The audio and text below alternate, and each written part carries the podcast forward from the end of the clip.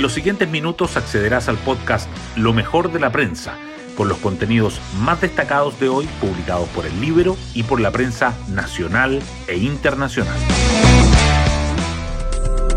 Buenos días, soy Pía Orellana y hoy es miércoles 14 de junio de 2023.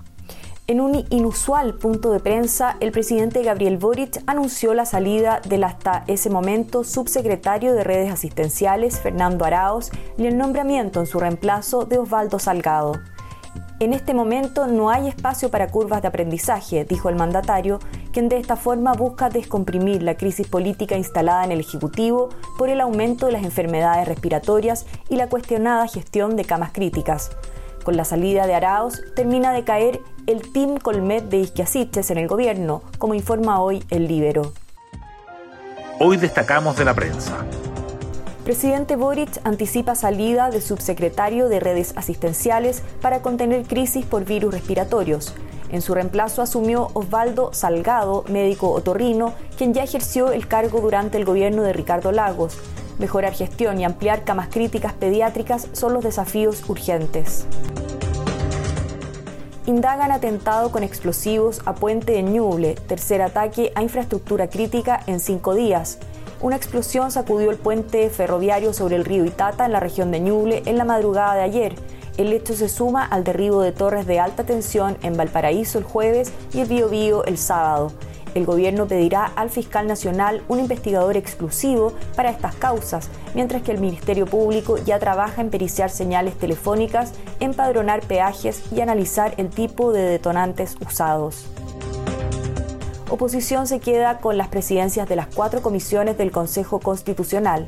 Los republicanos Antonio Barquesi y María de los Ángeles López, el UDI Edmundo Luchans y el RN Germán Becker encabezarán las instancias. Andrés Ugarre deja presidencia ejecutiva de Codelco en medio de complejo escenario. El ingeniero que lideró el rescate de los 33 mineros en 2010 había asumido el cargo en agosto de 2022. Diversas fuentes apuntan a un desgaste en la relación con el presidente del directorio de la estatal, Máximo Pacheco, y a los problemas que ha tenido la compañía para retomar sus niveles de producción, que este año acumulan una caída de más del 11% la presidenta de la Comisión Europea, Ursula von der Leyen, está de visita en el país y se reunirá hoy con el presidente Boric. Dijo tener un claro interés en reforzar la cooperación en seguridad marítima con un país como Chile y destacó los valores compartidos, Estado de Derecho, respeto de los derechos humanos, igualdad de género y protección del medio ambiente. Ley corta de ISAPRES, ex superintendentes advierten que primeros casos de insolvencia ocurrirían en dos meses. El cálculo de las ex autoridades se basa en indicadores financieros de las ISAPRES y montos informados por la Superintendencia de Salud respecto a menor ingreso.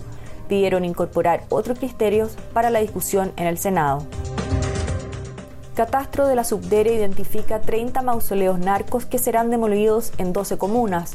El subsecretario de Desarrollo Regional, Nicolás Cataldo, detalló cómo ha avanzado el catastro a nivel nacional, un trabajo que ha sido coordinado con las delegaciones presidenciales y los municipios con un presupuesto cercano a los 500 millones de pesos publicarán canción inédita de los Beatles reconstruida a través de inteligencia artificial.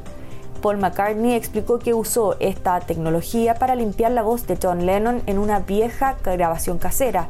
Se trata de la canción Now and Then que quedó fuera de la antología publicada en 1995 y 1996. Y con esto llegamos al final de este podcast donde revisamos lo mejor de la prensa. Espero que tengan un muy buen día miércoles.